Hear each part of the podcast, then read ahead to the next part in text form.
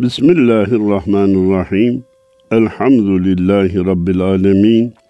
Ve salatu ve selamu ala Resulina Muhammedin ve ala alihi ve sahbihi ecma'in. Emma ba'd.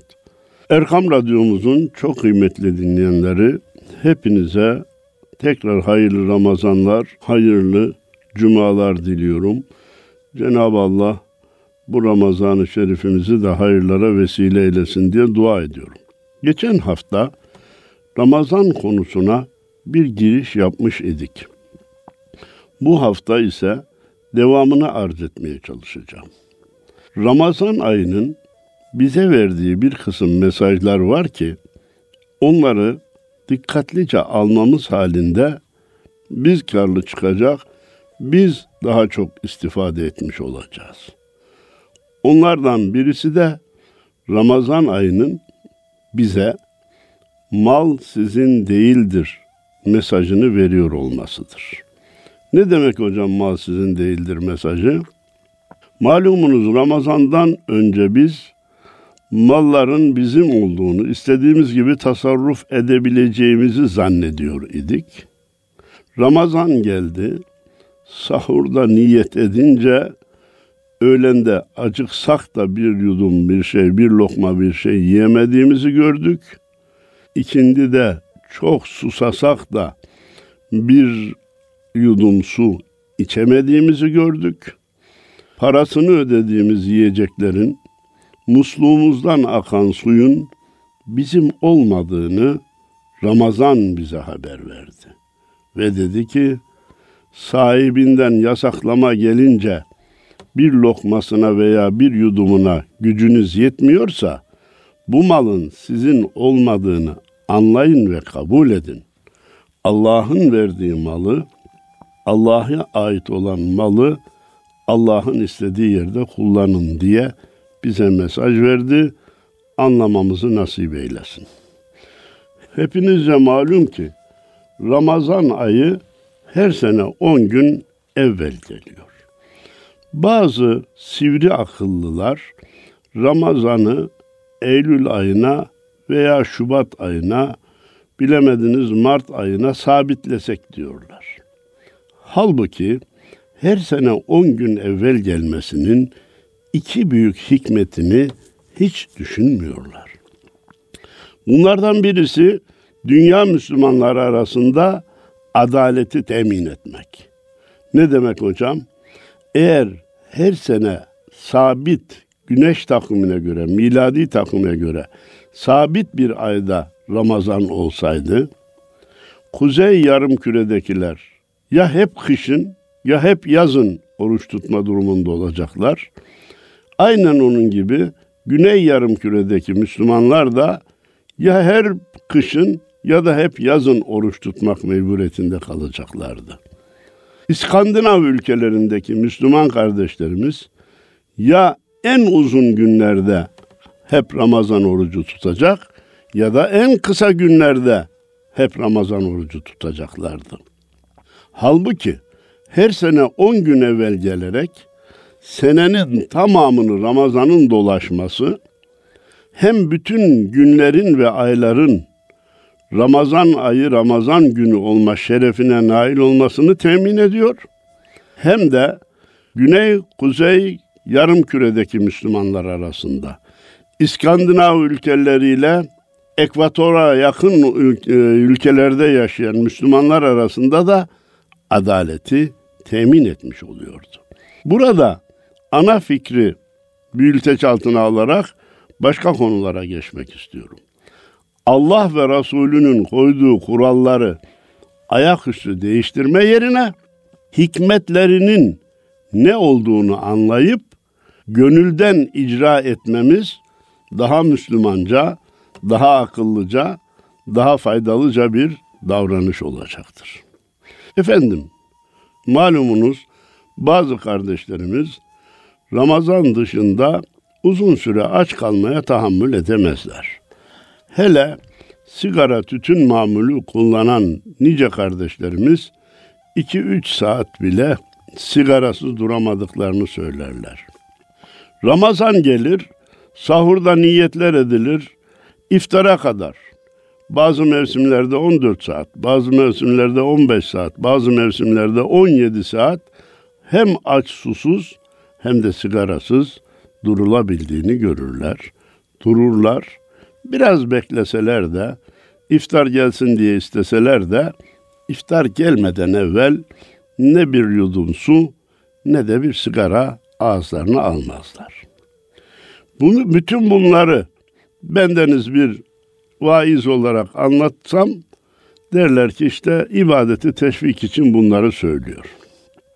Ama tıp profesörü Profesör Doktor Osman Müftüoğlu diyor ki aç kalmayla oruç tutmayı birbirine karıştırmayın. Aç kaldığınızda vücudunuzun kimyası değişir. Mide devamlı yiyecek bekleyip gelme ümidiyle yaşadığı için sizi rahatsız eder.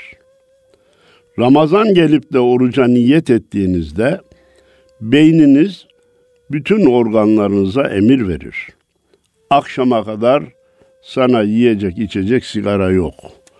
Bu emri alan organlar kendilerini bir düzene sokarlar, başlarının çaresine bakmaya karar verirler.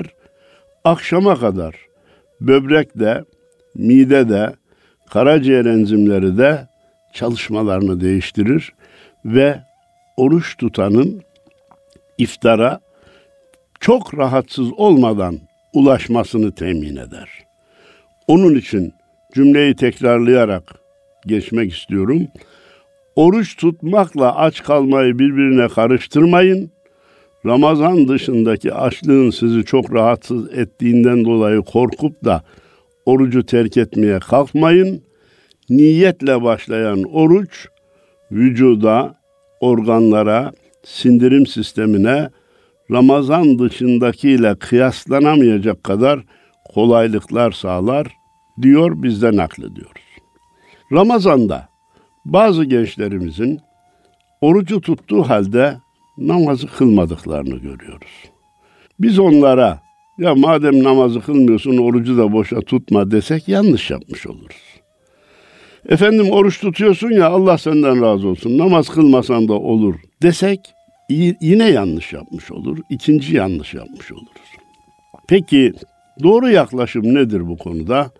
Evladım, komşum, gencim, yeğenim Allah senden razı olsun. Bu genç yaşında oruç tutuyorsun. Sabahtan akşama kadar aç ve susuz duruyor. Allah'ın bir emrini yerine getiriyorsun. Bu faaliyetine, bu davranışına, bu samimiyetine günde bir saat daha ilavede bulunsan, yani abdestleriyle beraber beş vakit namaz bir saat tutuyor, akşam yatağına yattığında bir değil, altı tane farzı yerine getirmiş olarak yatacaksın. Allahu Teala'nın altı emrini icra etmiş olmanın şerefine, sevabına, heyecanına, aşkına, muhabbetine ulaşmış olacaksın dersek, başka bir ifadeyle, yapmadığı ibadetten hareket edip yaptığını da terk etmeyi teklif etme yerine yaptığı ibadetten hareket edip yapmadığını da ona ilave etmeyi tavsiye etmek çok daha sağlıklı, çok daha faydalı bir yaklaşım şekli olacaktır. Bunu acizane tavsiye ediyorum ve başarılar diliyorum. Efendim kitaplarımızda bir fetva var. Bunu bugün tekrarlayıp daha iyi anlamamızı temin etmeye çalışacağız. Fetva nedir? Teravih namazı orucun değil, Ramazan'ın sünnetidir. Hocam ne demek ve farkı ne? Ramazan'ın sünneti olsaydı ne olurdu? Orucun sünneti olsaydı ne olurdu?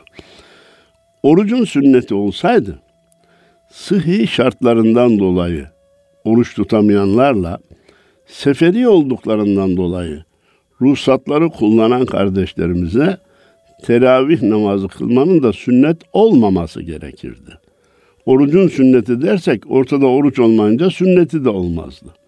Ramazanın sünneti olunca herhangi bir mazeretle oruç tutamayan kardeşimiz de teravih namazını kılmakla yükümlüdür sünnet açısından kıldığı zaman bir sünnet seniye yerine getirmiş olur.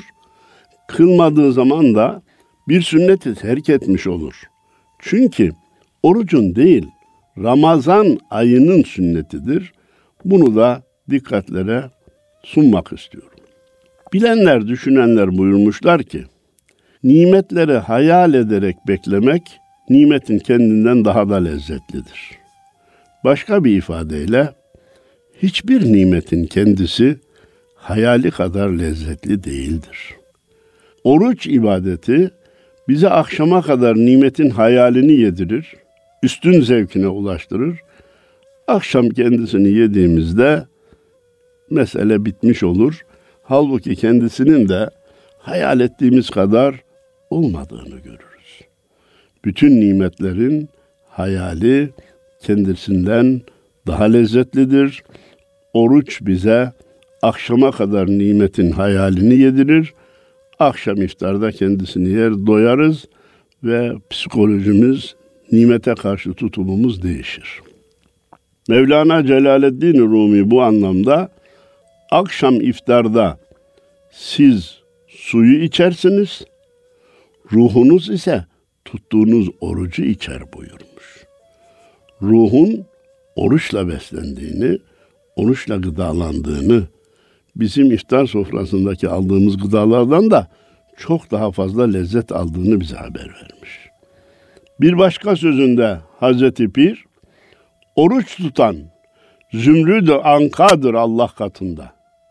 Serçe olsa bile demiş.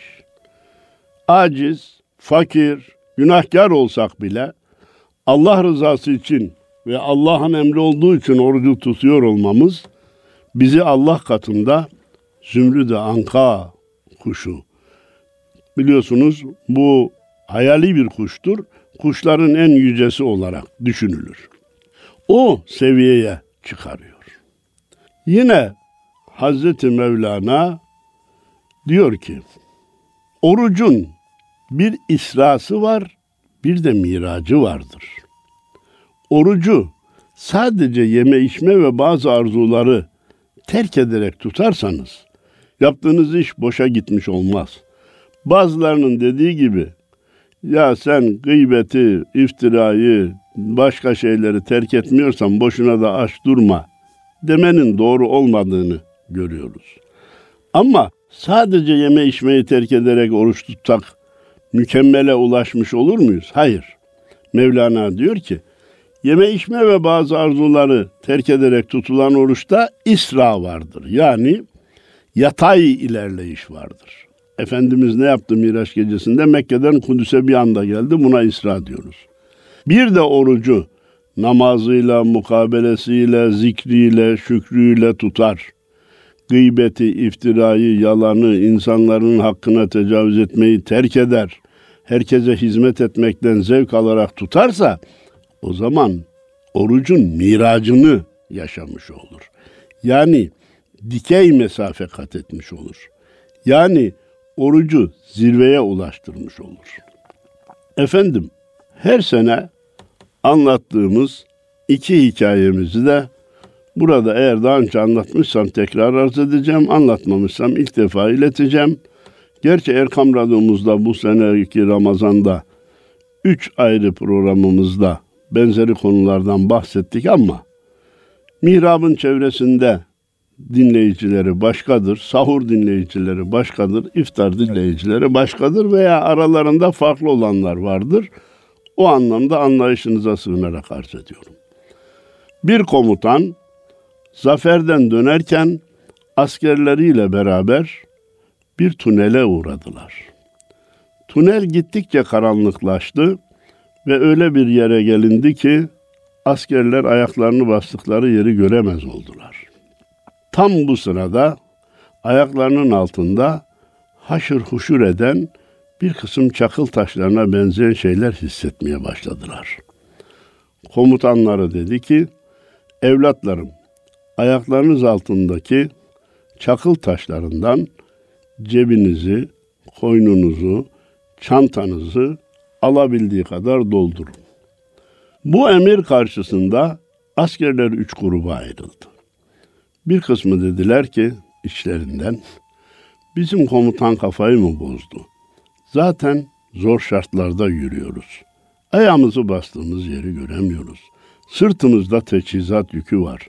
Bir de taş doldurmanın ne alemi var dedi. Hiç almadı. Bir kısmı da bir avuç alıp cebime koyayım da tünel bitince komutan kontrol yaparsa benim cebim bu kadar aldı der cezadan kurtulurum dedi. Bir avuç aldı. Bir kısmı da zor şartlar altında yaşadığımızı komutanımız bilmiyor mu? Biliyor. Karanlıkta yürüdüğümüzü bilmiyor mu? Biliyor. Buna rağmen alın diyorsa bildiği var ki öyle söylüyor dedi. Cebini, koynunu, çantasını o taş zannettiği şeylerden doldurdu. Ne zaman ki tünel bitti, baktılar ki komutanlarının çakıl taşı dediği şeyler yakut, zümrüt, inci gibi mücevheratmış. Hiç almayanlar kafayı taştan taşa vurdu. Az alanlar niye çok almadık diye pişman oldular. Ceplerini koyunlarını tam dolduranlarsa emre riayet ettikse de şimdi mükafatına nail olduk.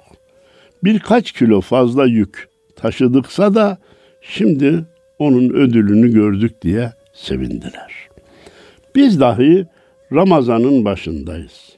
Bazı kardeşlerimiz orucu, namazları bitmez zanneder. Her sene on, her gün 14 saat, her gün 60 rekat bu namaz bitmez diye hiç başlamaz. Bir kısmı başta 2-3 gün, ortada 2-3 gün, sonda 2-3 gün tutarak ve kılarak Ramazan'a iştirak eder. Ve bunlar bu iki grup zaten geçimde zorluk çekiyoruz. Piyasada sıkıntı var. Mevsimde inişler çıkışlar havalar değişik. E, bu bitmez zannederler ve onu çekilmez yük olarak görüp ya tamamen terk eder ya da çok az bölümünü uygularlar. Ama bir kısmı da ne yapar Müslümanların? Sizler ve bizler gibi Cenab-ı Allah emrettiğine göre elbette bir hikmet olacak. Geçim zormuş, sıkıntılıymış. Bir deprem bölgesi yaşamışız. Allah oradaki kardeşlerimize metanet ve sabır ihsan eylesin. Efendim bu şartlarda orucu yiyelim deme yerine tutalım da mükafatına nail olalım diyen, baştan sonra orucunu tutan, beş vakit namazıyla beraber teravihini kılan, mukabelesine, tesbihine, sohbetine, vaazları dinlemeye devam eden kardeşlerimiz yarın bayrama ulaşıldığında elhamdülillah nefsimize biraz ağır gelen yükler çektik ama şimdi de bayramı hak ederek bayrama ulaştık diye sevinecekler, rahatlayacaklar, mükafata nail olacaklar. Diğerleri ise ya tamamen ya kısmen pişman olacaklar. Hani güzel ilahimiz var ya, eyvah demeden Allah diyelim. Bayrama ulaşınca biz de bitmez zannetmiştik ne çabuk bitti demeden biz biteceğini de biliyorduk. Emirlerini de yerine getirdik elhamdülillah diyenlerden olalım. Efendim sözün burasında iki fıkhi konuyu dikkatlerinize sunmak istiyorum. Birisi sahuru akşam erkenden yapan kardeşlerimiz var. 12'de 1'de 2'de yiyip yatan bir daha kalk, kalkmakta güçlük çekiyorum diyenler var. Aslında şunu arz edeyim ki Efendimiz Peygamberimiz Aleyhisselatü Vesselam sahur yapınız, sahurda bereket var buyurmuş. Bunun için sahuru hem de imsakin son anına kadar yiyip içerek değerlendirmek oruca dayanma konusunda da çok önemlidir. Bilhassa suyu fazlaca içerek böbreklere yardımcı olma konusunda da sahur çok önemlidir. Buna rağmen kardeşimiz akşamdan veya saat 1'de 2'de yiyip yatmış. Sonra saat 3.30-4'te bir uyanmış ki daha imsaka var ama bir susama hissetmiş. Veya ilacını içmediğini hatırlamış. Akşamda niyet etmişti. Bu kişi ilacını içebilir mi? Yeniden yiyip içebilir mi? Yoksa niyet ettiği için yasaklar akşam saatinde yani yattığı saatte başlamış mıdır? Efendim imsaka kadar daha önce ne kadar niyet etmiş olursa olsun yine de yiyip içebilir, ilacını içebilir. Sadece ilaç değil, keyfi olarak da yiyip içmesi caizdir. Çünkü sınır imsaktır. Efendim akşamdan sahur için alarmını kuran bir kardeşimiz gece alarmı duymasa ve sabahleyin uyansa oruca ne zamana kadar niyet edebilir? Madde bir, bu kardeşimiz zaten niyetlidir. E niyet etmemişti. Akşam alarmını ne diye kurdu? Gece sahura kalkayım diye. O niyettir. Allah göstermesin. Bugün niyet etmedim diye orucu yese niyetlenmiş bir orucu bozmuş olacağından kefaret cezasına çarptırılır. Çünkü onun niyeti alarmı kurmasıyla başlamıştır. Ama hiç alarm da kurmamış, akşamda niyet etmemiş, yatmış güneş çıkmış. Tabii namazı kazaya bırakmış oldu. Bu bir Müslüman için doğru değil ama veya imsak geçmiş oldu diyelim. Güneş çıkmış oldu değil de imsak vakti geçmiş oldu. Ha bu kişi kuşluk vaktine kadar orucuna niyet edebilir. Efendim, Ramazan'da orucun yanında bir de fıtra ve fidye ibadetlerimiz var. Bunlara da değinmek, bunları da arz etmek istiyorum. Hemen bu arada aklıma gelen şeyi söyleyeyim. Zekat konusunda müstakil bir sohbetimiz olacak. Zekat sadece Ramazan'a mahsus bir ibadet değildir. Hem onu ayrı bir konu olarak işledik hem de herkes hangi tarihte zengin olmuşsa 70-81 gram altın, 80.18 gram altın seviyesine ulaşmışsa zekata tabi mallardan o tarihin yıl dönümünde vermesi daha makbuldür. Onun için bütün sene zekat günüdür. Zekat verilebilecek bölümdür. Herkes kendi zengin olduğu tarihte zekatını verirse fakirlere de sene boyunca imkan ulaşmış olur. Geçimlerini teminde kolaylık sağlarlar. Şimdi biz fıtra ve fidyeden bahsedelim. Yine dinen zengin sayılan Müslümanların ancak burada zenginliği hesaplarken evi, içinde kullandığı eşyası ve var ise şayet bindiği otomobili hariç menkul gayrimenkul neyi varsa toplandığında 80.18 gram altın ki bugünün parasıyla yaklaşık 90 bin lira.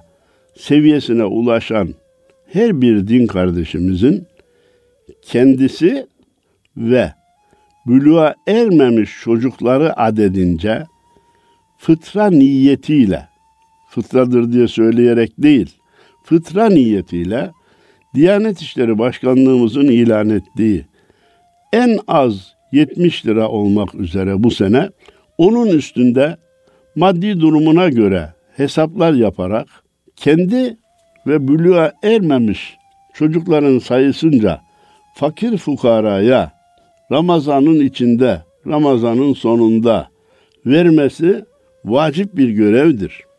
Aslında fıtranın vücubiyeti, vacipliği Ramazan bayram nama, bayramının bayramın ilk gününün güneşin çıkmasıyla vacip olur. Ancak biz niye daha önceden de verilebilir diyor ve verilmesini tavsiye ediyoruz? Fakirlerin bayram ihtiyaçlarını da gidererek bayrama daha sevinçle girmelerini temin etmek için. Hatta bu cümleden olmak üzere hatırlarsanız deprem olayı olduğunda Diyanet İşleri Başkanlığımız fıtralarınızı da şimdiden gönderebilirsiniz dedi ki el hak doğrudur. Efendim fıtrada dedi ki kendisi ve bülüğe ermeyen çocuklarının fıtralarını vermekle yükümlüdür. Bülüğe ermiş olan çocuklarının, eşinin, anne babasının fıtrasını vermekle yükümlü olmamasına rağmen bir kişi hem büyük çocuklarının hem anne babasının hem eşinin fıtrasını kendi rızasıyla verse, sizin fıtralarınızı da ben veriyorum dese dinen caizdir. Ancak vermek mecburiyetinde değildir diyoruz. Hocam o zaman buluğa ermiş çocukların zekat fıtrasını kim verecek? Eşin fıtrasını kim verecek? Eğer onlar da nisap miktarı mala sahipse kendileri verecek. Nisap miktarı dediğimiz yaklaşık bu sene için söylüyorum 90 bin lira civarında malları yoksa onlara fıtra verme vacip değildir. Fidyeye gelince fidye hastalığından dolayı oruç tutamayan kardeşlerimizin eğer bu hastalık ömür boyu devam edecek bir hastalık ise geçici bir hastalık değilse her bir gün oruç için tutamadıkları her bir gün oruç için bir fıtra miktarı fakirlere vermesine veya bir fakiri sabahlı akşamlı doyurmasına da fidye diyoruz. Bu cümleden olmak üzere fidye ve fıtra fakire yemek yedirerek de mümkündür. Yemek yedirmek suretiyle de fıtra ve fidye verilmiş olur. Bu fidye dediğimiz tutulamayan oruçlar çarpı fıtra miktarını toptan verebileceği gibi bir fakire peyderpeyde verebilir yeter ki bir günlüğü iki fakire bölmesin. Eğer asgariden veriyorsa, asgari 70 liradan veriyorsa bunu iki fakire bölmesin çünkü ikisi de doymamış olur. Ama 150 liradan veriyor da ikiye böldüğünde 75 lira düşüyorsa fakirlere onu ikiye bölebilir çünkü her bir bölüm bir fakiri sabahlı akşamlı doyurabilir. Fidyeyi ömür boyu hasta olanlar verecekler dedik. Herhalde Allah bilir ama ömür boyu bu hastalık geçmeyecek diye doktorlar teşhiste bulunmuş. Kardeşimiz de fidyesini vermiş. İleride iyileşirse beklenmedik bir iyilik olabilir, tıpta bir gelişme olabilir, yeni bir ilaç bulunmuş olabilir. İyileşirse oruçlarını yeniden kaza etmesi gerekir. Verdiği fidyeler sadaka sevabı kazandırır, sadakaya dönüşür. Bunu da ha fıtra ve fidyeler akrabalık açısından ne kadar fakir olurlarsa olsunlar anneye, babaya, evlada, evladın evladına yani torunlara verilmesi caiz değildir. Bunun dışında fakir, dinen fakir olmakla olmaları şartıyla kardeşe bacıya, amcaya dayaya, teyzeye yeğene, amca oğluna, kayınpedere, kayınvalideye, süt anneye, süt babaya da fidye ve fıtra vermek caizdir. Çünkü insan bunları görüp gözetmekle yükümlü değildir. Değerli dinleyenlerimiz, nasip olursa Ramazan bitip bayrama ulaşacağız. O zaman bir kısım anketler, istatistikler yayınlanacak. İçki kullanımı azalmış, fakir fukaraya yardım artmış, insanlar birbirinin hatırlarını daha çok sormuş, ziyaretler yapılmış. Yani Ramazan'dan evvelki aylara göre daha dindar yaşamış, daha da mutlu olmuşuz. Öyleyse bu yaşantıyı 12 aya yayarsak mutluluğumuz hem devam etmiş olacak hem de dini hayatın hazzını yıl ve yıllar boyunca ömür boyunca yaşamış olacağız. Hani bazıları diyordu ya ayet, hadis, Allah, peygamber demeyin ya bu işlerle o işi dünya işlerine karıştırmayın. Ne olur karıştırırsak orta çağ karanlığına gideriz, bedbaht oluruz, ülke mahvolur diyordu. Ramazan geldi de 7'den 70'e dindar yaşadık da Allah ve peygamberin emrine göre hareket ettik de memleket geri mi gitti? Orta çağ karanlığına mı gittik? Daha huzursuz mu olduk? Daha fakir fukaraya mı inledi? Yoksa elhamdülillah mı dediler? İnsanlar birbirine daha musamahakar, hoşgörülü mü davrandılar? Bunu hepimiz yaşayarak gördük. Öyleyse Ramazan bittiğinde de yine Allah ve Resulünün emirlerine göre yaşamaya devam edersek mutluluğumuz daim olacak diyor hepinize. Yeniden hayırlı Ramazanlar diliyor. Muhabbetlerimi, saygılarımı arz ediyorum. Allah'a emanet olun efendim.